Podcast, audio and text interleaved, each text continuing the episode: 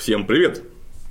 Сегодня возвращаемся в далекий 17 век, и поговорим мы о людях копейного боя, о коннице, вооруженной копьями на Руси, точнее говоря, уже в России, в Московском царстве. В чем нам поможет незаменимый специалист Алексей Николаевич Лобин. Алексей, привет. Здравствуйте. Продолжим наши э, сюжеты по военной истории. А, почему копейщики? Собственно, потому что э, вот о копейщиках известно не так много. Э, кто это такие копейщики, да? Ну и мы немножко копнем с 16 наверное, века, да, чтобы дать небольшое, небольшое пояснение. Более древние времена пока не будем рассматривать, да. Ну, если э, я бы даже буквально вот предуведомил короткой ремаркой, что если говорить о классическом средневековье и позднем средневековье, то есть там до условно в наших реалиях там, до середины 15 века для нас э, фигура конного копейщика это было то, что в принципе выступало на поле боя главной ударной силой. Копейщики были ну, почти, наверное, все, кроме каких-то там контингентов сначала своих поганых э, и половцев союзных, э, потом татар, которые там поставляло, например, Касимовское ханство, это все, это понятно, там были в массе свои лучники, конные стрелки, а русский всадник, это был тяжело вооруженный копейщик, потом многое поменялось. И если мы возьмем монеты, наши копейки, перевернем и увидим там всадника, копейщик, откуда слово копейка, да, вот изображение всадника. А, Святого Георгия. Да, со, со, со времен э, Елены Глинской, реформы Елены Глинской, когда были введены копейки, да, стали изображаться всадника, который колет змея, либо всадник, скачущий с саблей. Вот. Ну, а тот, кто колет колол змеи, его, это, собственно, копейщик, отсюда и копейка. Елена Глинская – это мама Ивана Грозного, которая при его малолетстве выступала регентом и успела много чего сделать. Да. Ну, а мы э, уже затрагивали, вернее, не мы, но мы тоже немножко затрагивали и в передачах затрагивали тему ориентализации русского войска, да, которая э, с 15 века повлекла за собой изменения не только вооружения, а в тактике. Ну и тактика сводилась к следующему, что избегая рукопашного боя, да, всадники э, забрасывали, э, обстреливали противника, забрасывали его дротиками, стрелами, и лишь потом, когда порядки противника казались расстроенными, могли уже, что называется, уже его э, врубиться в ряды и в съемный бой да, вступить. в съемный или съемный бой, то есть рукопашную схватку. И такая тактика с успехом использовалась в столкновениях с татарской и литовской конницей. Да?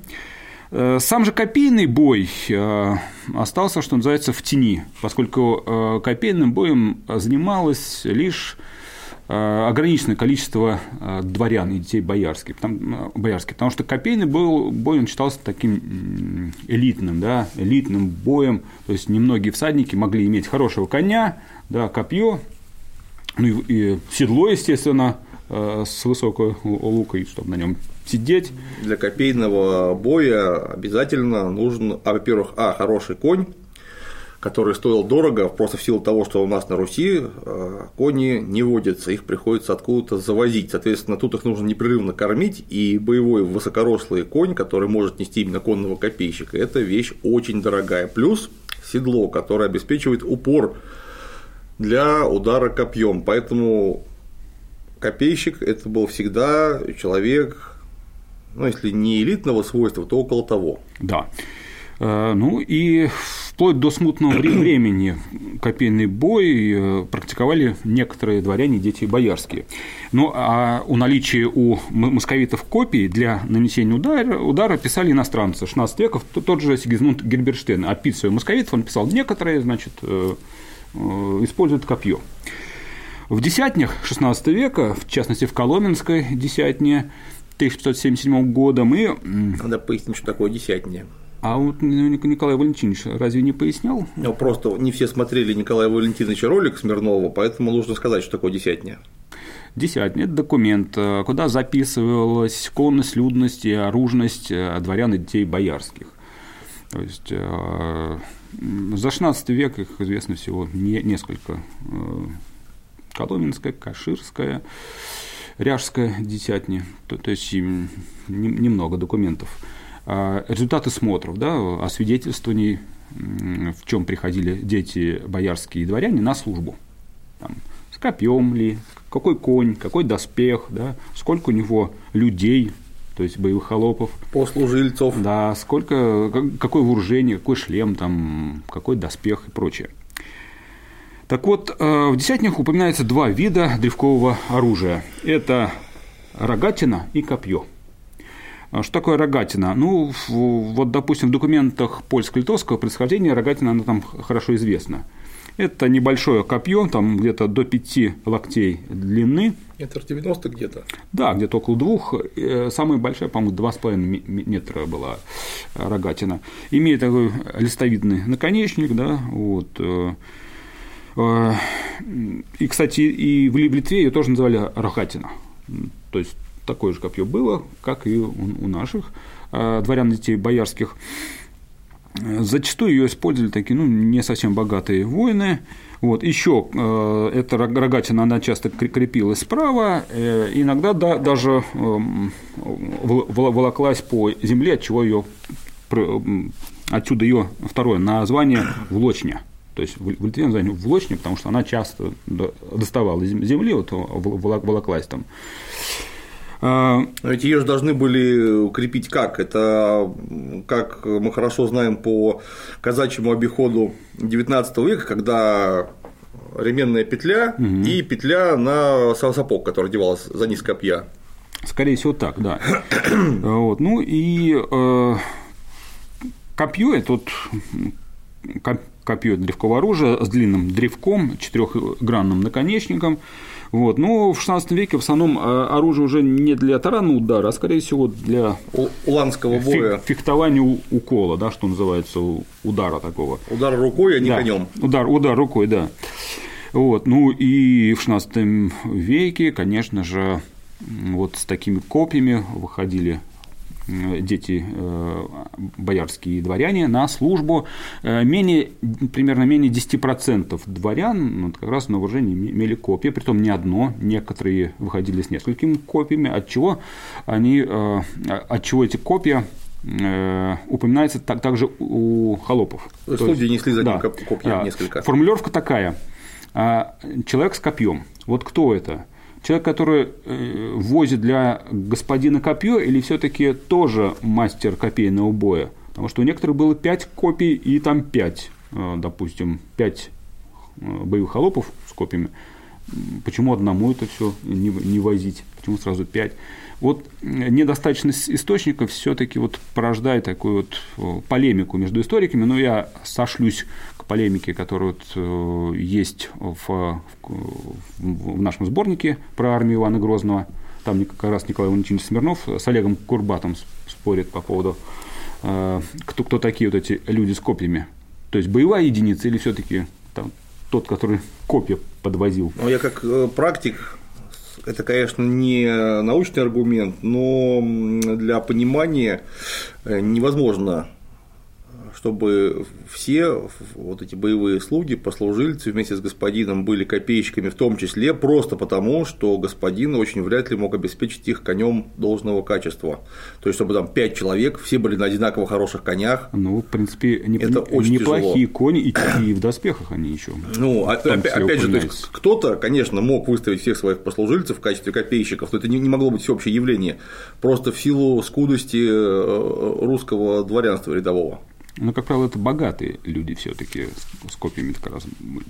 Так вот, и среди дворян и детей боярских упоминаются поединщики.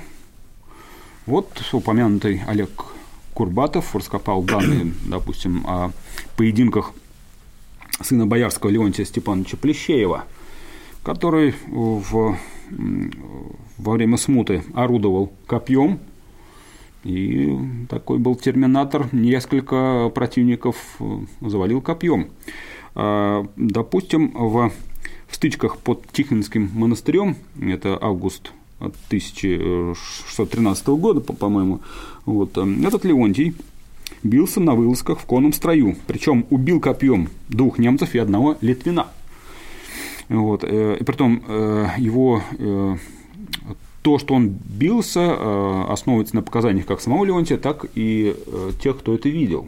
То есть он бился перед стенами, буквально вызывал на бой противника, бился и да под Тихвином же Левонтий Плещеев перед воеводой перед полками с литовскими людьми бился на поединках, и на тех поединках убил трех мужиков копьем.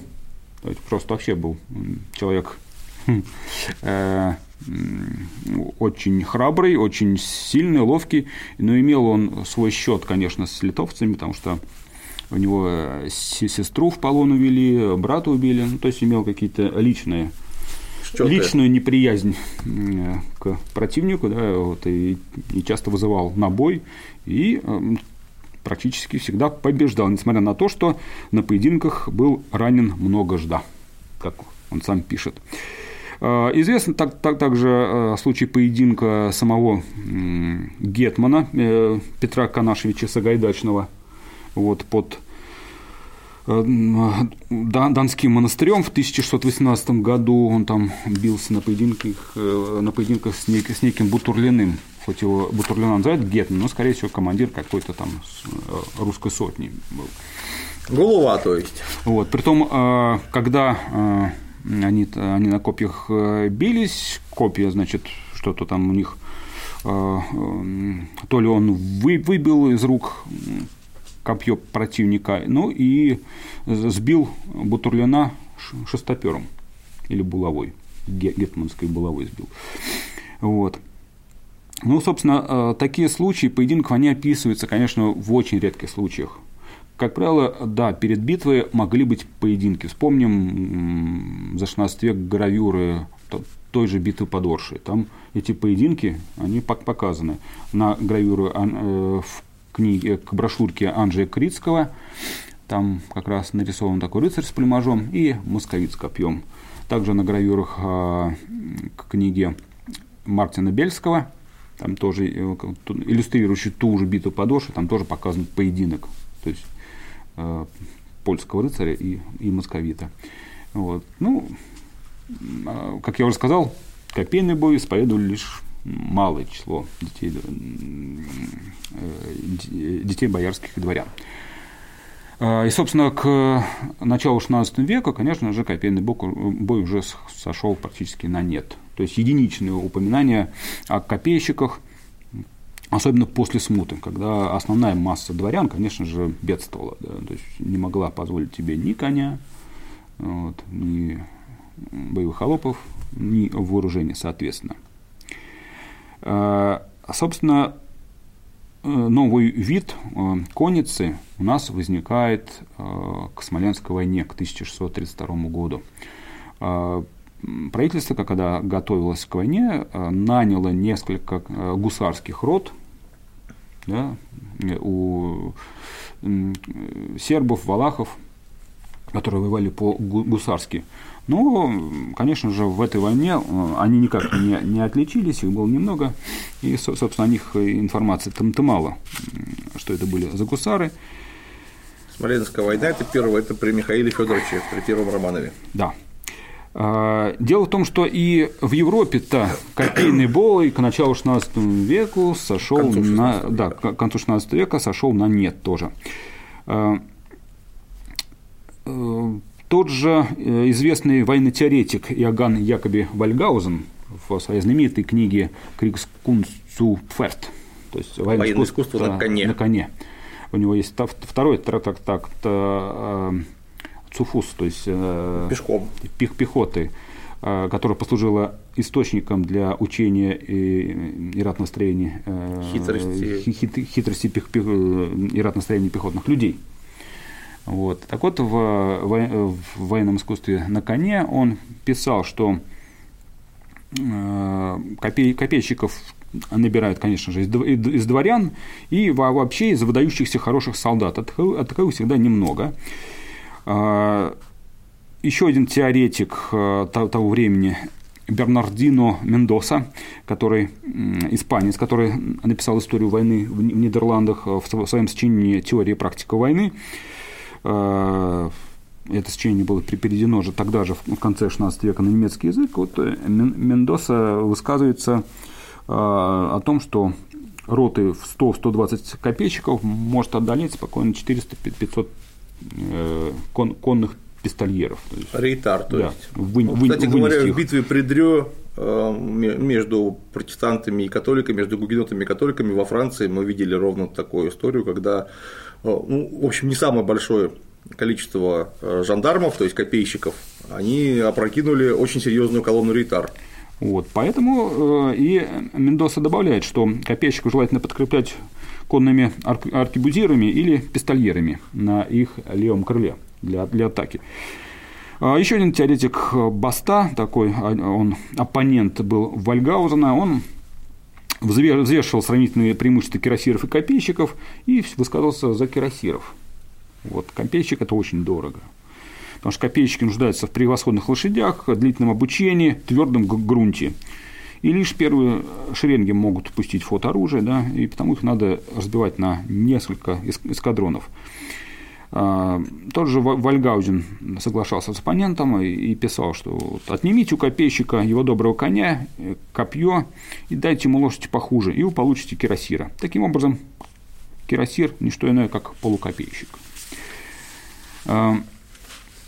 Не будем вдаваться в этот спор между Георгом Баста и Аганом э, Вальгаузеном. Он не совсем относится к теме нашей беседы.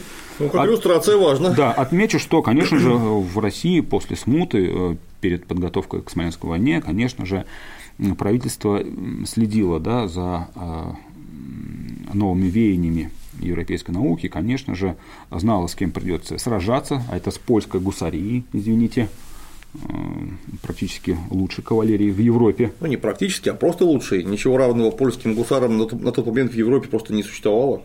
Вот, и, конечно, поэтому придумали всякие противодействия, противоядия, что называется, э, этой польской гусарии. Ну, как я уже сказал, в Смоленской войне, э, которая вылилась в осаду, в неудачную осаду Смоленска, э, гусары не, практически не, не участвовали, у меня, по крайней мере, известий нет. Ритары хорошо себя показали, наемные ритары Д. Эберта, Шарля Д. Эберта хорошо себя показали, но про гусары информации практически нет. А вторая попытка была э, сделана к 1654 году к войне, к встрече Посполитой. Да? Тогда был а, образован гусарский полк по, пол, по польскому образцу, а, и командовал этим а, полком польский перебежчик Христофор Рыльский. То есть человек, который знал, что, что такое гусарское дело, а Рыльский упоминается еще в Смоленскую, в Смоленскую компанию, то есть имевший э, большой опыт, да, на хороших лошадях, э, делали хорошие доспехи, а-ля полонез такие. И вот э, при выступлении э, русской армии на, на, на, на Смоленск в 1654 году упоминается, да, что вот Христофор Ильский своим полком в тысячи гусар проезжал. Вот. Но, очевидно, опять-таки, гусары себя никак не проявили, и данные об этом полку исчезает. Страницы, очевидно, расформировали. По какой причине здесь может только э, можно догадываться, их перевели в ритарский строй. Ну, ритары дешевле всегда, очевидно, подумали, слишком дороговато. Э, гусары позже, в 1660 году, э, появляются в новгородском разряде по инициативе князя Ивана Хованского. Ивана вот, Андреевича. Да. И э, когда боярин приказал выбрать из каждого ритарского полка по 100 рядовых, лучших рядовых для, для рот гусарского строя, да, их э, значит, оснастили копьями, э, где-то в 500-600 500 коней был полк, да, вот, делился он на, на роты и шквадроны. Шквадрон это... Полуполк? Да, то, то есть то, то, что впоследствии будет называться эскадроном. Вот, и, собственно, гусарский полк, он новгородского разряда просуществовал вплоть до петровских времен. Еще Шереметьев э, в инфлянты ходил с гусарами в том числе. Вот. Но гусары это очень дорого. Это опять да, конь, обучение, там, вооружение. Рядское седло. Да, ну, а в основном конь, да. Конь где, дороже где всего. взять столько коней для. Тем более, что их же на войне неминуемо убивать будут. Конечно. Нужно будет пополнять состав, ремонтировать его, так сказать. Э, ну и правительство, конечно, стало задуматься о создании таких, таких эрзац-копейщиков, я бы сказал. На, на таких плохеньких лошадках с копьем. Э, и для борьбы, конечно же, для, против пан, панцирных казаков, против татар, против Литвы, ну, против шляхты. То есть что-то такое э, ударное. Ударное, но, вот, скажем так, дешевое. Такое дорогое, как гусары да, настоящие. Да, да, да. Что, чтобы можно сделать так подешевше. Э, ну, конечно же, при отсутствии должного качества лошадей снаряжения, высокого уровня подготовки всадников, э, конечно же, применение копеечек резко теряло свою эффективность, да, но 1658 году в Белгородском разряде появляются копейщики. Первый копейный полк был создан. Разряд – это, условно разряде, говоря, да. бригада по-нашему. Да. Э, считается, что в копейщики набирали из лучших ритар. Э, основным вооружением копейщикам было копье, более мощное и, конечно же, короче, чем у гусар. У гусар были клеены копья, да, пустотелые, потому что они были длинные. У копейщиков были копии, конечно же, покороче. Ну и подобно ритару, копейщик обеспечился доспехом ритарским. Как, про, как правило, это и шлем. А, шишак, да, кираса, вот, э, ну, собственно, все. То есть ни о какой там три, три четверти не было и речи. Три четверти имеется в виду доспех, доспех три четверти, да. когда помимо кераса у него еще есть набедренники, которые закрывают ногу до колен, и защита рук. Ну, не было в России, как я говорил, конского состава, и главное, той самой копейной школы, да, и включавшей технику владения копьем. Тем не менее, наняли иностранцев, которые такой техникой владели. Просто, опять же, нужно сразу оговориться, что речь идет в первую очередь не о фехтовании там на копьях, не об индивидуальном применении, а о строевом использовании копья. Это вообще отдельная история, которая требует подготовки не только одного солдата, но целой группы солдат в строю. Это очень сложно. Очень сложно, и э, было принято решение отбирать самых опытных э, вояк, э, и в том числе среди бедных дворян. Дело в том, что в 50-х годах, уже во время войны, часть дворян были приведены в солдаты обычно, даже не в ритары, потому что за бедностью не могли не служить, ретард набрали, а потом стали набирать снова солдат, вот, и в том числе из дворян брали. И некоторые, кто э, свои выслуги показал э, знания, что называется, в солдатах, вот, их, их потом произвели все в сержанты, и копейщики белгородского разряда, по крайней мере, есть данные, что э, отбирали из солдат, из сержантов. Так вот, разборная книга 1678 года по Белгородскому полку, как раз э, это из Российского государственного архива древних актов, это показывает. Вот там упомянуты так, такие вояки, как Антон Павлов, сын Сушков, э, служил с 1658 года в копейщиках, а прежде того служил лет семь в Усердском полку в солдатах. И на службах он в солдатах и в копейщиках, на боях, был воевод, да, э, во всех походах, на боях, на приступах и отводных боях э, был, служил. Э, а на службе будет на меренке, а оружие у него копье да пистоль да сабля. Меренок. Ну, мерен, то есть? Даже меньше мерен. Вот э, Николай Валентинович, наверное, Смирнов о лошадях, может быть, скажет, потому что мерен – это еще куда не шло. Да, далее меренок э, и меренец. Меренец это вообще, это почти пони, там в холке 130 сантиметров, там, или там 120, не знаю. Ну, 130 это еще неплохо. Практически, ну какой-то уже, уже пони. То есть представь, такой на пони, копейщик с, с пистолетом, и с саблей.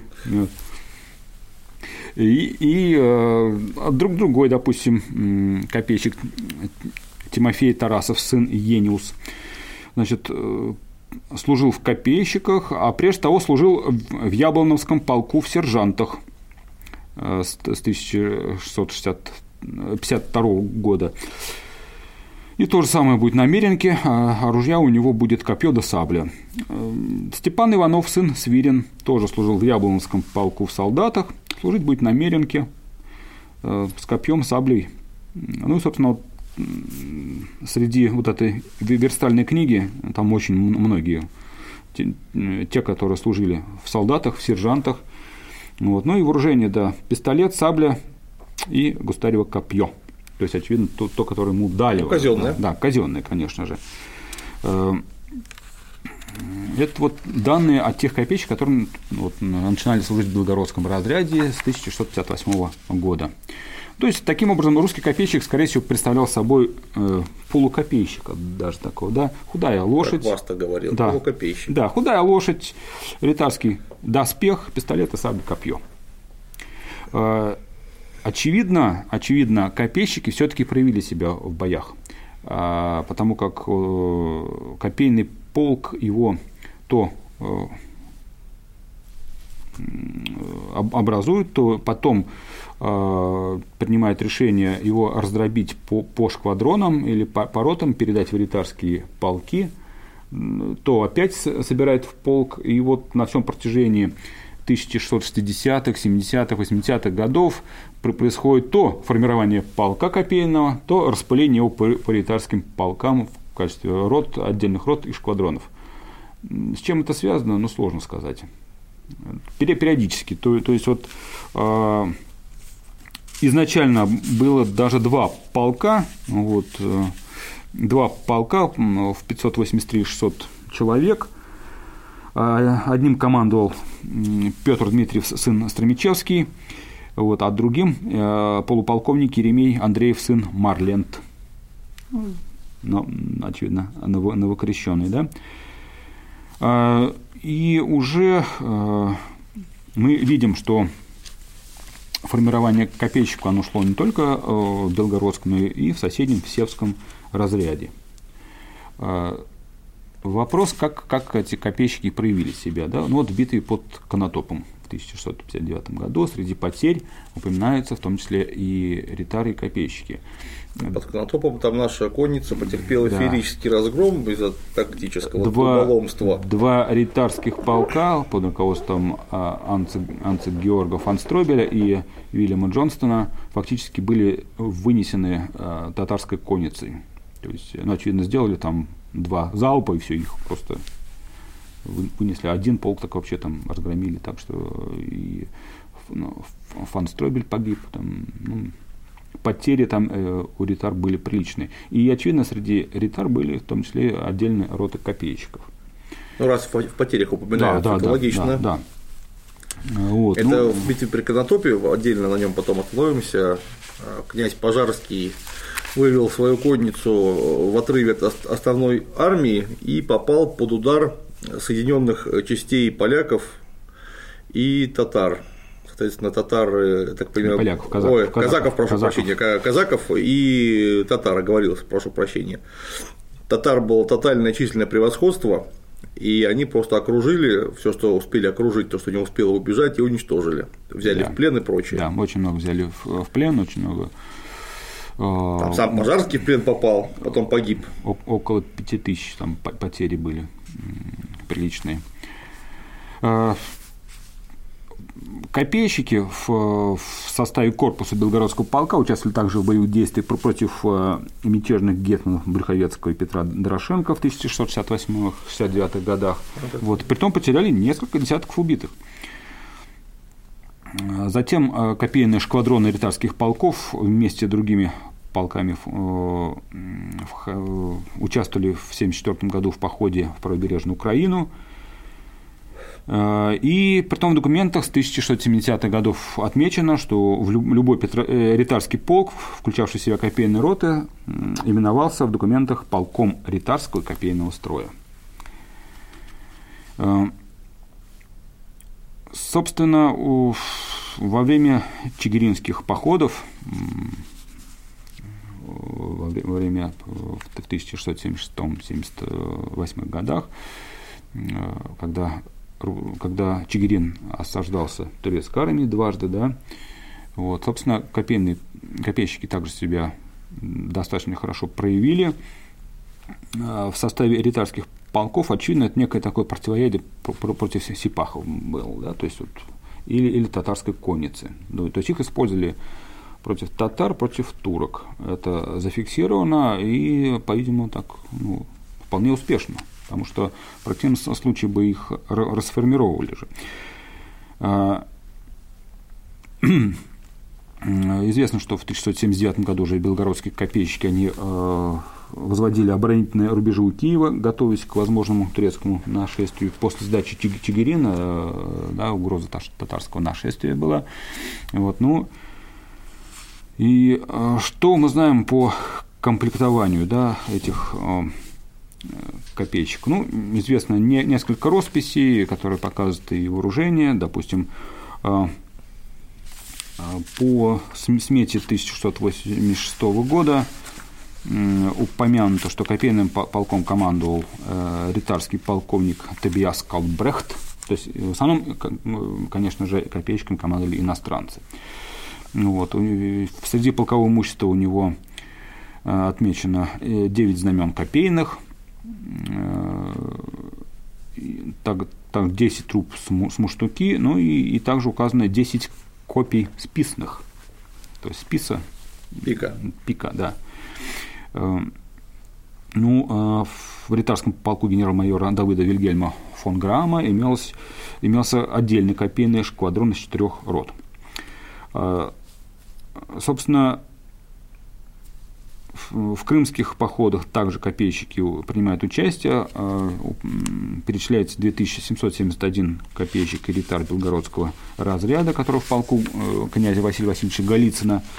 Э, и именно вот тогда, наверное, было принято решение, что лучше использовать не громоздкие десятиротные копейные полки, а все-таки остановиться, наконец-таки остановиться на отдельных ротах и шквадронах, да, которые с помощью огневой поддержки могут атаковать эффективно, наносить удар, тем более в войне с, с татарами.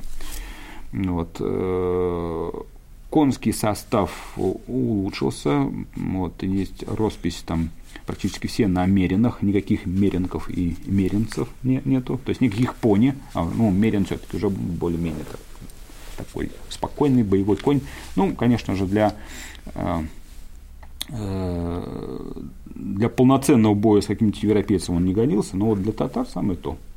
Вот, э, имеющий пику, может на, на дальних, что называется, в, во время удара там, может опрокинуть, по крайней мере, татар. Тут самое главное, что сомкнутая шеренга, которые атаковали копейщики, организованные по европейскому образцу, ну, собственно, это вот самая шквадрона, эскадрон, они там строились в глубину в 3-4 ряда, может даже в 5. И, как правило, насколько я знаю, европейские а, события, я их знаю получше, чем вот, военной истории того времени э, и более раннего, э, очень редко, когда случалось, что перед этой самой атакующей стеной копейщиков кто-то оставался, чтобы с ней схлестнуться. То есть э, эти копии служили тем, то есть в первую очередь не тем, что они кого-то реально протыкали вот, вот, вот, в лобовом столкновении, а тем, что они просто заставляли разворачиваться, рассеиваться и убегать. Рассеиваться, да. Потому что столкновение с такой шеренгой, это, во-первых, требует схожего вооружения, схожей тактики, потому что иначе у тебя шансов просто никак, никаких вообще нету. Это раз, а во-вторых, ну это изрядного мужества, просто потому что это очень страшно. Либо каких-то заградительных укреплений, Но типа, это уже, испанских рогаток. Это уже, это уже отдельная история, когда, когда или это уже европейцы широко применяли это э, баталии пикинеров, которые с еще более длинными копьями может остановить любую конницу, или, да, инженерное заграждение, испанские рогатки, какие-нибудь эти самые Вагенбурги, засеки, что-нибудь такое, что просто физическим образом растормозит разбег коней. И, как я уже говорил, обучали копейщикам иностранцы, и вот есть, э, опять-таки, в архиве древних актов много документов о том, как обучали, в частности, вот, об обучении в, в 81, в 1681 году э, есть э, значит, документ за подпись, за скрепой самого полковника Федора Коха. Вот, там написано, что велено ритарского строю полковнику Федору Петровичу Коху и начальным людям ярославцев, романцев и угличан, копейщиков и ритар сентября, сентября с 1 числа учить ратному строю и полковому ополчению в Ярославле, на каких местах пристойно, чтобы те копейщики и ритары ратному строению были навычны.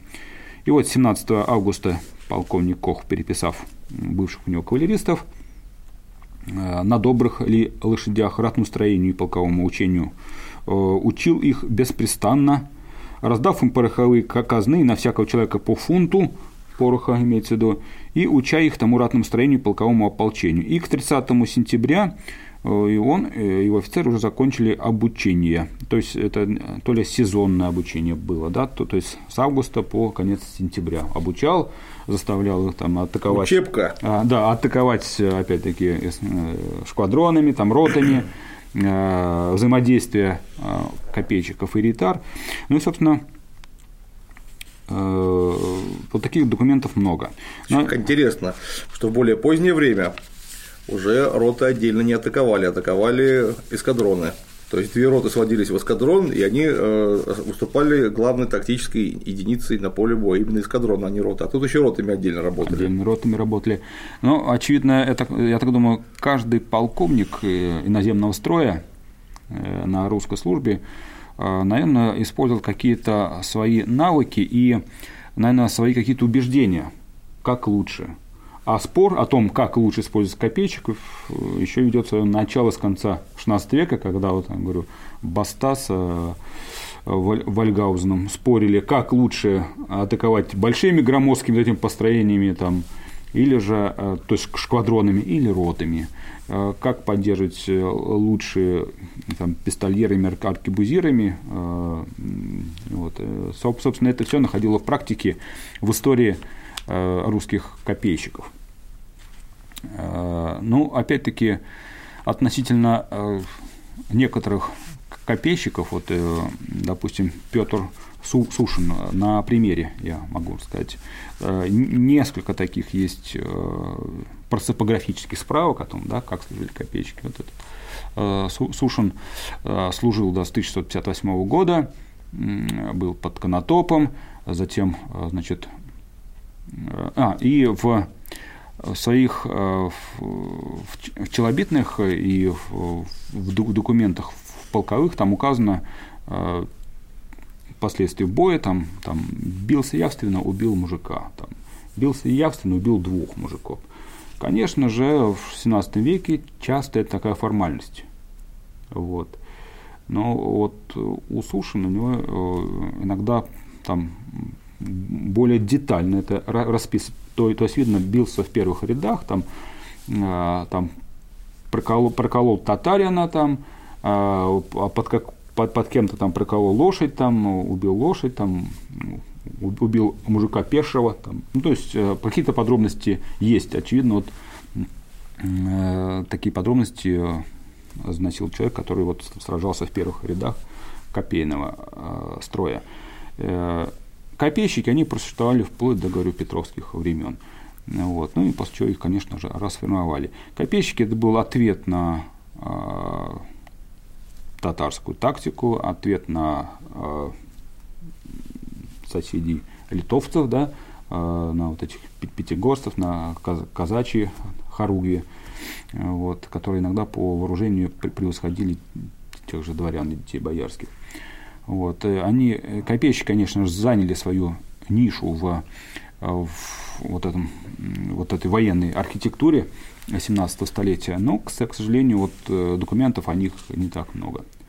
Вот, собственно, вот о них я хотел рассказать так, чтобы люди знали, кто такие копейщики в 17 веке и какой вклад они все-таки внесли в развитие русской кавалерии. О копейщиках потом уже э, не вспоминали в XVIII веке, да, ну, э, о кирасирах и прочих, которые родились в XVIII веке, столетии, уже это отдельный разговор, это уже немножко не моя епархия. Не, ну разумеется, э, тут дело вот в чем, в том, что в XVII веку, в смысле русской истории, не сильно повезло Вот по какой причине. Потому что, во-первых, с одной стороны 17 века находится смута, про которую вспоминать не очень приятно. Там одни сплошные беды какие-то у нас были. Ну, потом было по-всякому, но после этого самого по-всякого у нас появился абсолютно грандиозный Петр I, который Россию поднял на дыбы и так стоять ее оставил. И вот из-за тени Петра I, который вроде бы полностью перестроил русскую армию, которая стала совершенно другой, вместо этой вот, как считается, старой, костной, всей этой боярской, местнической, дворянской системы он построил европейского типа армию, которая наконец стала не просто побеждать, а у нас весь 18 век там, вплоть до Наполеона Первого одни сплошные победы, там, за очень редким исключением. Ну, там у Суворова какие-то там проблемы в Альпах были. В один раз мы в прусский поход неловко сходили против турок. Там, ну, правда, еще в 17 веке не здорово сходили один раз под Азов. Ну, в общем, что такое, что на общем фоне не выглядит э, какой-то серьезной катастрофы. А вот то, что раньше, про 17 век, у нас там интереснейшие события, они, в общем-то, в историографии получили очень скудное освещение – то есть, да, конечно, там и Соловьев, и Ключевский, они более-менее подробно описывали события, которые тогда происходили, но вот то, что было внутри них, мы об этом по большому счету начинаем узнавать только теперь. Несмотря на то, что гигантский массив документов э, Российского государственного архива древних актов, да и других архивов, э, там десятки тысяч документов, остается еще не до конца исследовано. Там конца и края нет, если поднимать все документы даже по видам, допустим, русской конницы, по рейтарам, по гусарам, по копейщикам, по солдатам, по драгунам, да, даже по стрельцам считается, что архив стрелецкого приказа погиб, да, но его исходящая документация в разряд и в другие приказы, она сохранилась. Разрядный а, приказ – это Министерство обороны. Ну, практически, да, самое главное, э, сам, сам, самое ведомство, главное ведомство. Вот, и, и, собственно, документов-то много. Да? Ну, я думаю, вот конец 20 века, начало 21 века, да, он характеризуется неким таким подъемом, подъемом э, интереса к эпохе 17 столетия. Да? Вот сейчас все больше и больше копают военное дело. Но, опять-таки, собрать всех историков воедино и сделать какой-то бы нормальный такой э, труд и исследовательский коллектив в первую очередь. Да, это очень сложно. Знаю по личному опыту, когда делали мы армию Ивана Грозного, собрать, вернее, найти вначале надо историков, э, собрать их, заставить их написать работу, а и кроме того еще включиться в дискуссию, так это вообще практически вот, ну, Нет, э, ну, очень сложно. Тут же еще, на мой взгляд, конечно, сейчас у нас время какого-то такого как вам это можно могли сказать, синергетического исследования, то есть не то, что есть один там, герой, там, великий Соловьев, э, который, значит, один как паровоз, значит, прет вперед по неизведанной целине. Э, у него э, там используется масса ранее неисследованных летописей, и он вот один выводит там историю государства российского, то целиком вообще. Сейчас это непродуктивно просто потому, что массив информации и подход к информации настолько детализированный, что один человек многого вывести не сможет. Поэтому сейчас, конечно, будущее за творческими коллективами, которые, например, будут исследовать, ну, скажем, там, ту же конницу, к примеру. И вот тут есть специалист, причем даже не историк в первую очередь, а специалист по коням, коновед какой-нибудь, не знаю, ветеринар и, и, и прочее. То есть там, биолог, зоолог, который просто нам, дуракам, историкам, которые вот ничего в этом не понимают, скажет, что значит, вот посмотрите, вот у вас, значит, есть кость, она принадлежит какому-то просто пони на ней, и никто не то, что не мог воевать, но еще и не воевал, потому что у нее следы значит, э, на костных образованиях, что они, они работали, скажем, в, в плугу. А вот 5% костей, которые у вас есть, это кони, на которых могли вести бой, а из них там из этих 5% полпроцента рослые лошади, которые годились, например, под копейщиков. А чтобы эти кости добыть, так нужен археолог. Вот, археолог нам эти кости предоставит и скажет, с каких слоев они происходят, где он их нашел, отчитается полностью. Тут же подключатся люди-специалисты по архивам, как, например, Александр Малов, к примеру, из РГАДа. который под эти кости и зоологические выкладки предоставит документацию. Что вот, значит, были меренки, меренцы, Меренцы, мерены, мерены. конь добрый, а, аргамак. Вот аргамак ты самый лучший. Да. Вот и тогда вот в этом синергетическом усилии э, кроются совершенно другие возможности, но для этого нужно, чтобы дали денег. Потому что заставить Все упирается в бабло. Ну, всем же нужно есть, как-то не странно при этом, а группа исследователей высокого класса, да еще и в разных областях, которые будут вместе в одном направлении рыть, ну, это, во-первых, не один год, чтобы серьезно поднять большое исследование, например, по коннице, вот раз мы о ней сегодня заговорили, то есть года два-то надо год собирать информацию и год потом эту информацию обрабатывать и писать книжку. Ну, все в будущем, я надеюсь. Конечно. Нет, ну это, этот прогресс его, во-первых, уже ай, и он уже пошел, его уже не остановить. И просто самое главное, что теперь мы понимаем направление работы, это раз. И фронт работает, это два. Потому что еще там в 90-е годы 20 века, а, хотя уже писалось много работ, например, вот про разницу копейщиков, рейтар, гусар в русской армии 17 века, ну, какое-то какое-то интуитивное только понимание было. То есть какого-то конкретного Было много еще путаницы. Вот, Путаница в в частности, в учении хитрости ратностроения пехотных людей там упоминаются ко- копейщики, но пешие. Это неправильный перевод э, пикинеров. Вот. От чего э, в ру- в русской и советской историографии пошло утверждение, что были еще пешие копейщики. То есть пикинеры, а еще какие-то пешие копейщики. Но этот неправильный перевод, э, имеется в виду, конечно же, пикинеры. Вот, и когда э, в документах упоминали копейщики, иногда приводили цитату из учения хитрости м, ратностроения пехотных людей, что это, мол, это, наверное, имеется виду вот пешие копейщики. Ну, вот такой казус тоже был. Безусловно. Хотя, конечно, тут можем сразу вспомнить работы еще середины первой половины 20 века, там 60-х годов 20 века, и вроде как и вооружение исследовали, и военное дело исследовали, но это все, конечно, э, что касается 16-17 века, все это было, что называется, э, периодом первоначальной обработки источников. Вот теперь у нас есть, наконец, возможность на таком фундаменте шагнуть чуть дальше э, в понимании того, что мы имеем просто хотя бы в виде основного массива источников. Потому что, конечно, те, кто придут за нами, э, за э, на их плеч- плечи ляжет главная аналитическая работа. Потому что, естественно, все, что мы сейчас делаем, все, что вот коллеги делают, которые занимаются персонально 16-17 веком, это все связано с тем, что масса источников просто не, обработана, не введено в научный оборот, и это занимает главную, насколько я понимаю, часть усилий. Просто чтобы прочитать все это,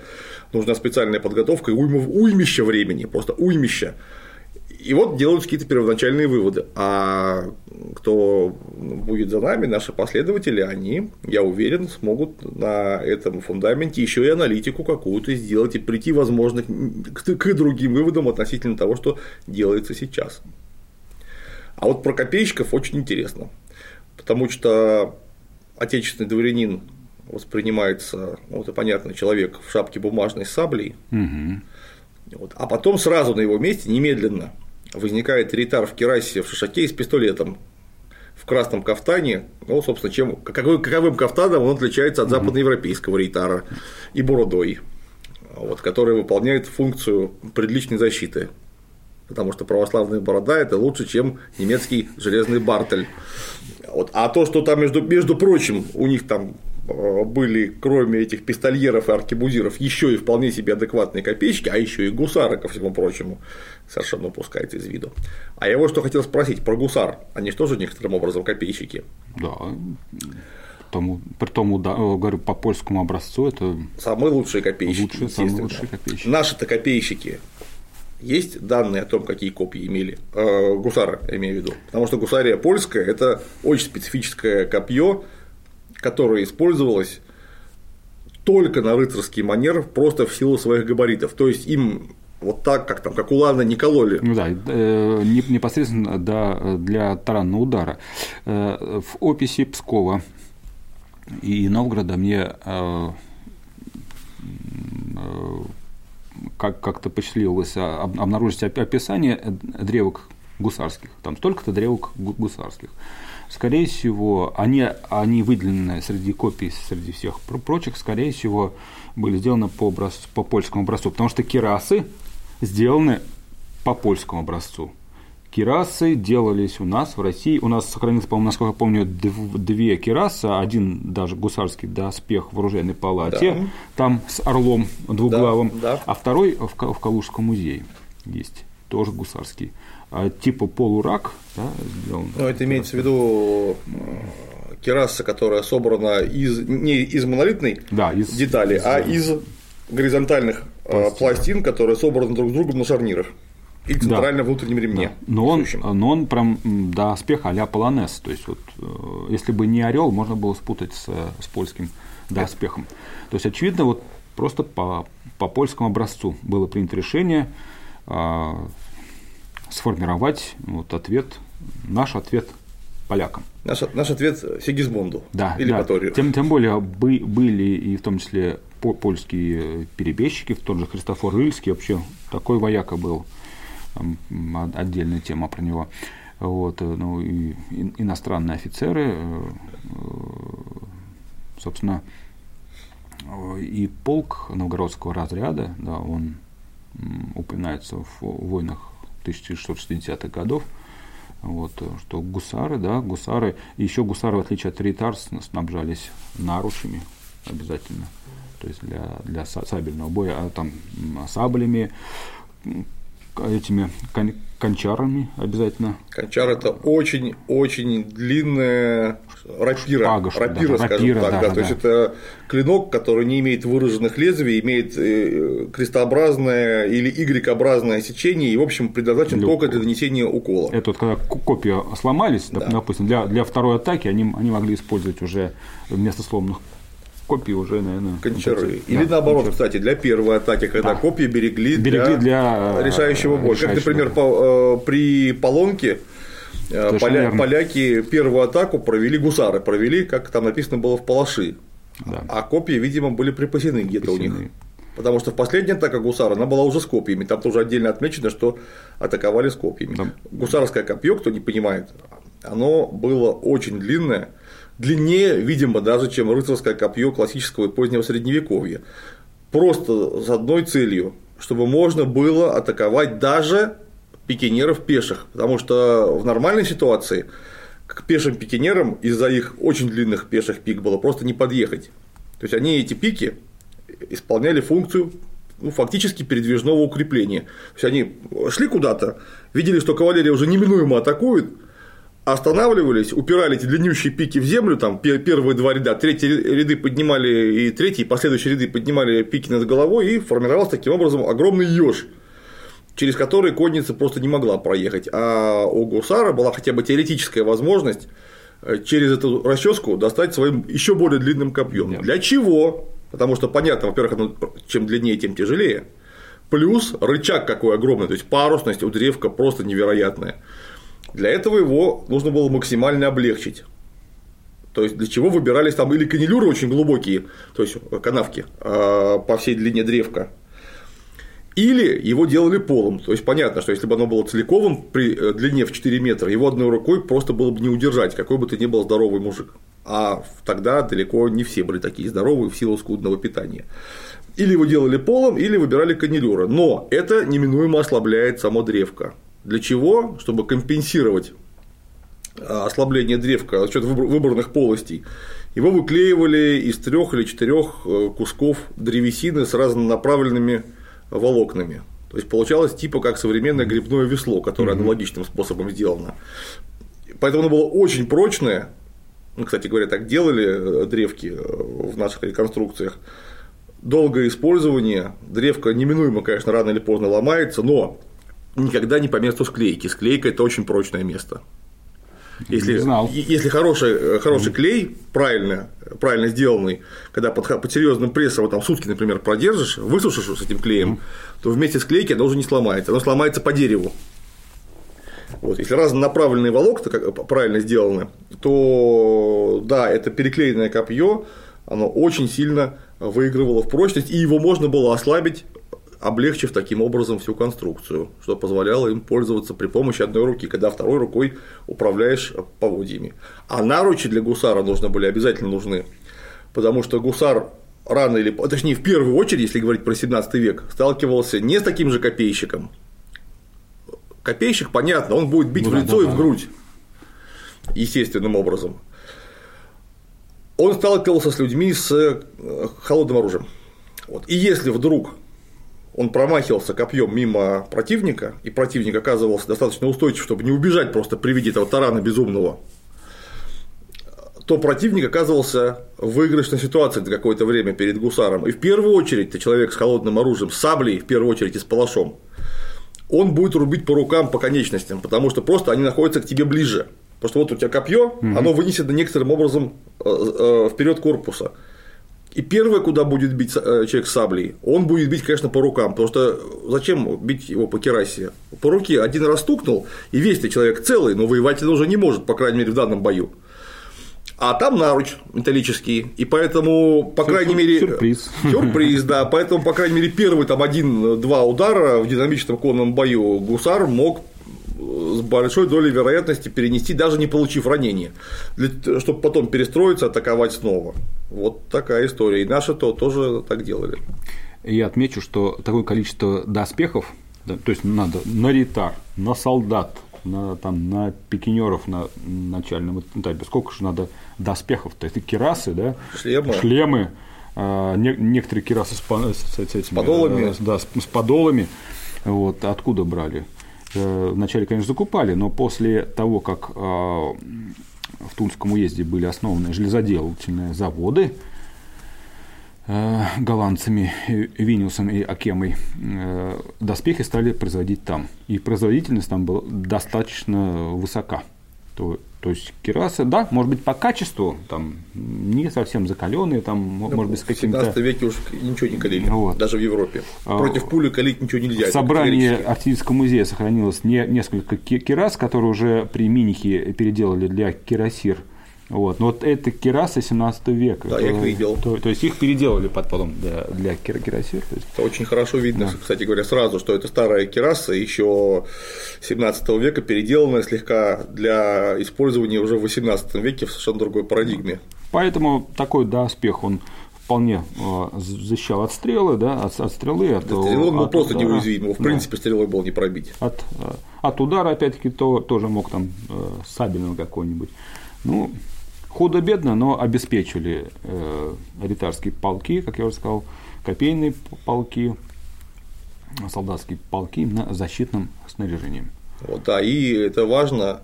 Э, нас очень сильно выручило то, что совершилась большая пороховая революция, а против пули калить доспехи не надо. Мы бы не смогли справиться с закалкой доспеха просто в силу специфики, ну, по крайней мере, массовой закалки доспеха в связи со спецификой сырья, которое мы употребляли. А против пули как раз ничего калить не нужно. Нужно, наоборот, толстое, мягкое э, железо. Что у ритар, у немецких, у западноевропейских толщина керасы доходила до 10 миллиметров.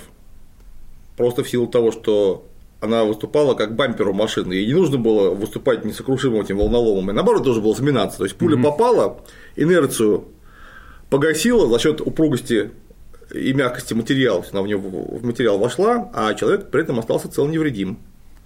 Поэтому специально, как ты знаешь, отстреливали э, керасы из э, пистолетов, самые mm-hmm. дешевые, да, да, да, проверяли. из аркебуз средние и из мушкетов самые дорогие. То есть мушкет, если оставлял вмятину на керасе и не пробивал ее, это вот, значит, считалось, это вот самое лучшее снаряжение, но они все не каленые ни в коем случае. Да. А у гусар, я так понял, здесь сколько было? Сантиметров примерно. Ну, там э, всегда было разнесено бронирование. С, с, с учетом наложения. Сбоку, э, там, где на спинник, на спинный сегмент смыкался с нагрудным сегментом, потому что никогда кераса в стык не одевается, она одевается все время в нахлест, естественно. Нахлест, причем очень серьезный, там сантиметров 5-7 нахлеста есть. Тут он около миллиметра миллиметр, 1,2 миллиметра, 1,2 миллиметра в смысле. Угу. При перекрытии с наспинником получается там 2 миллиметра. А вот то, куда чаще всего приходит выстрел, вот тут вот э, сами пластины этих гусарских керас в центре были около 3-3,5 мм. То есть вместе прикрытия там порядка 6-7 мм по центру. Угу. Вот так вот. Прилично. Весьма прилично, учитывая, что это не монолитный сегмент, а несколько пластин, наложенных друг на друга, вместе перекрытия получается еще и дополнительная упругость за счет того, что это разные пластины, они как рессоры выступали. Угу. Смягчали удар. Да, угу. да. Пробить их из огнестрельного оружия того времени, конечно, можно было из мушкет, а тем более какая-нибудь затинная пищаль, затинная а, пищаль, понятно, она пробивала просто, просто все. Потому что затинная пищаль это, ну, грубо говоря, очень крупнокалиберный мушкет, нечто среднее между мушкетом и уже пушкой. Вот, поэтому против этого, конечно, защиты не было. Мушкет мог пробить, потому что, опять же, далеко не все э, керасы были одинакового качества. Ну, вот от аркибузы, то есть от легкого оружия. Тем более от пистолетов. А тем более от пистолетов. Это защищало вот на уровне сейчас бронежилетов там, 4 класса защиты. То есть оно парировало такого рода угрозы очень уверенно. Что интересно, вот исследователь английский Алан Уильямс, который по первому образованию инженер-металлург, то есть разбирается угу. в металле профессионально, по второму образованию историк, он как раз много лет, уже, наверное, даже десятков лет, посвятил исследованию а, э, э, именно э, производство материалов защитного вооружения средневековья раннего нового времени. Он отмечал, что есть якобы а, в западных источниках описание очень интересных ранений именно у конницы, у бронированной подмышками с боков. Якобы, когда эти ритары или копейщики mm-hmm. шли в атаку и в них стреляли, стреляли обычно с очень небольшой дистанции пули рикошетили об кирассы и попадали в товарища сбоку, как раз туда, угу. где никакого доспеха нет. Не знаю, не знаю, насколько правдоподобно такое. Ну, а это опять же, я так понимаю, что э, или предположение, я просто не готов привести точную ссылку на его работу, это э, или, видимо, это было отмечено в источниках, что получил ранение рикошетом это могло быть отмечено. Нет, могло, могло конечно, чтобы это массово так было. Не, ну говорю, что есть просто не то, что массово, а, что ну, есть, ну, есть такие ранения интересные.